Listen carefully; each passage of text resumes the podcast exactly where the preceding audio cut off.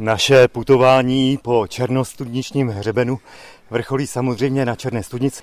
My stojíme na takové vyhlídce na té černostudniční žule, vlastně na té, která ještě nebyla zpracovaná na ty kameny, ze kterých je postavená ta rozhledna.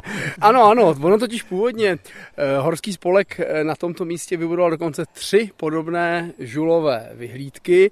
Jedna je ta, poslední, která se zachovala z roku 1885 a ty další dvě byly vlastně postupně odstraněny.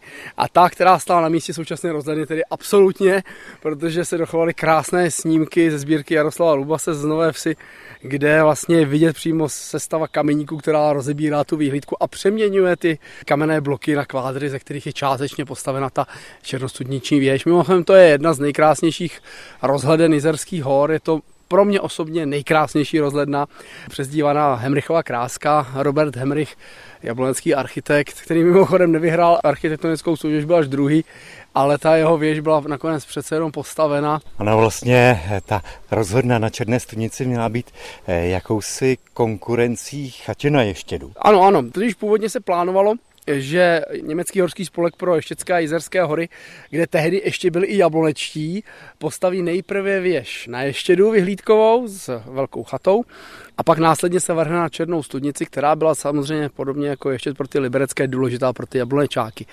Jenomže se to mezi nimi tak trošku schrulo a jablonečáci s chorou okolností dokončili tu věž ještě rok dříve než liberečtí, ale to bylo hlavně proto, že se od libereckých odpojili, založili si vlastní horský spolek, svébytný a samostatný, který nakonec tu věž skutečně vybudoval dříve a tím liberecké trůfnul.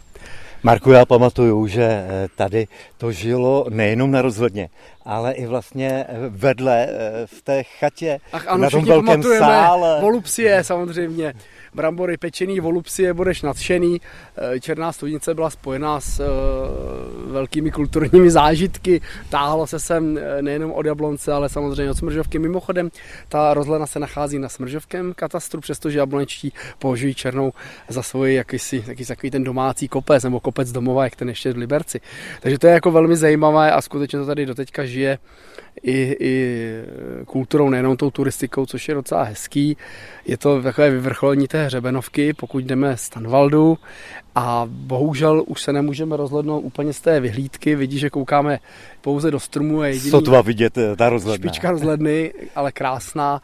Kdo má rád daleké výhledy, tak samozřejmě doporučuji výstup. Je tady nádherný pohled do celého údolí Nisy na okolní hory, ale také do Českého ráje, takže černou studnici lze vřele doporučit. No a my bychom měli navázat eh, na tu tradici těch dřívějších vycházek, že ano, končili ano. vždycky nějakým občerstvením. Přesně jdeme na pivo.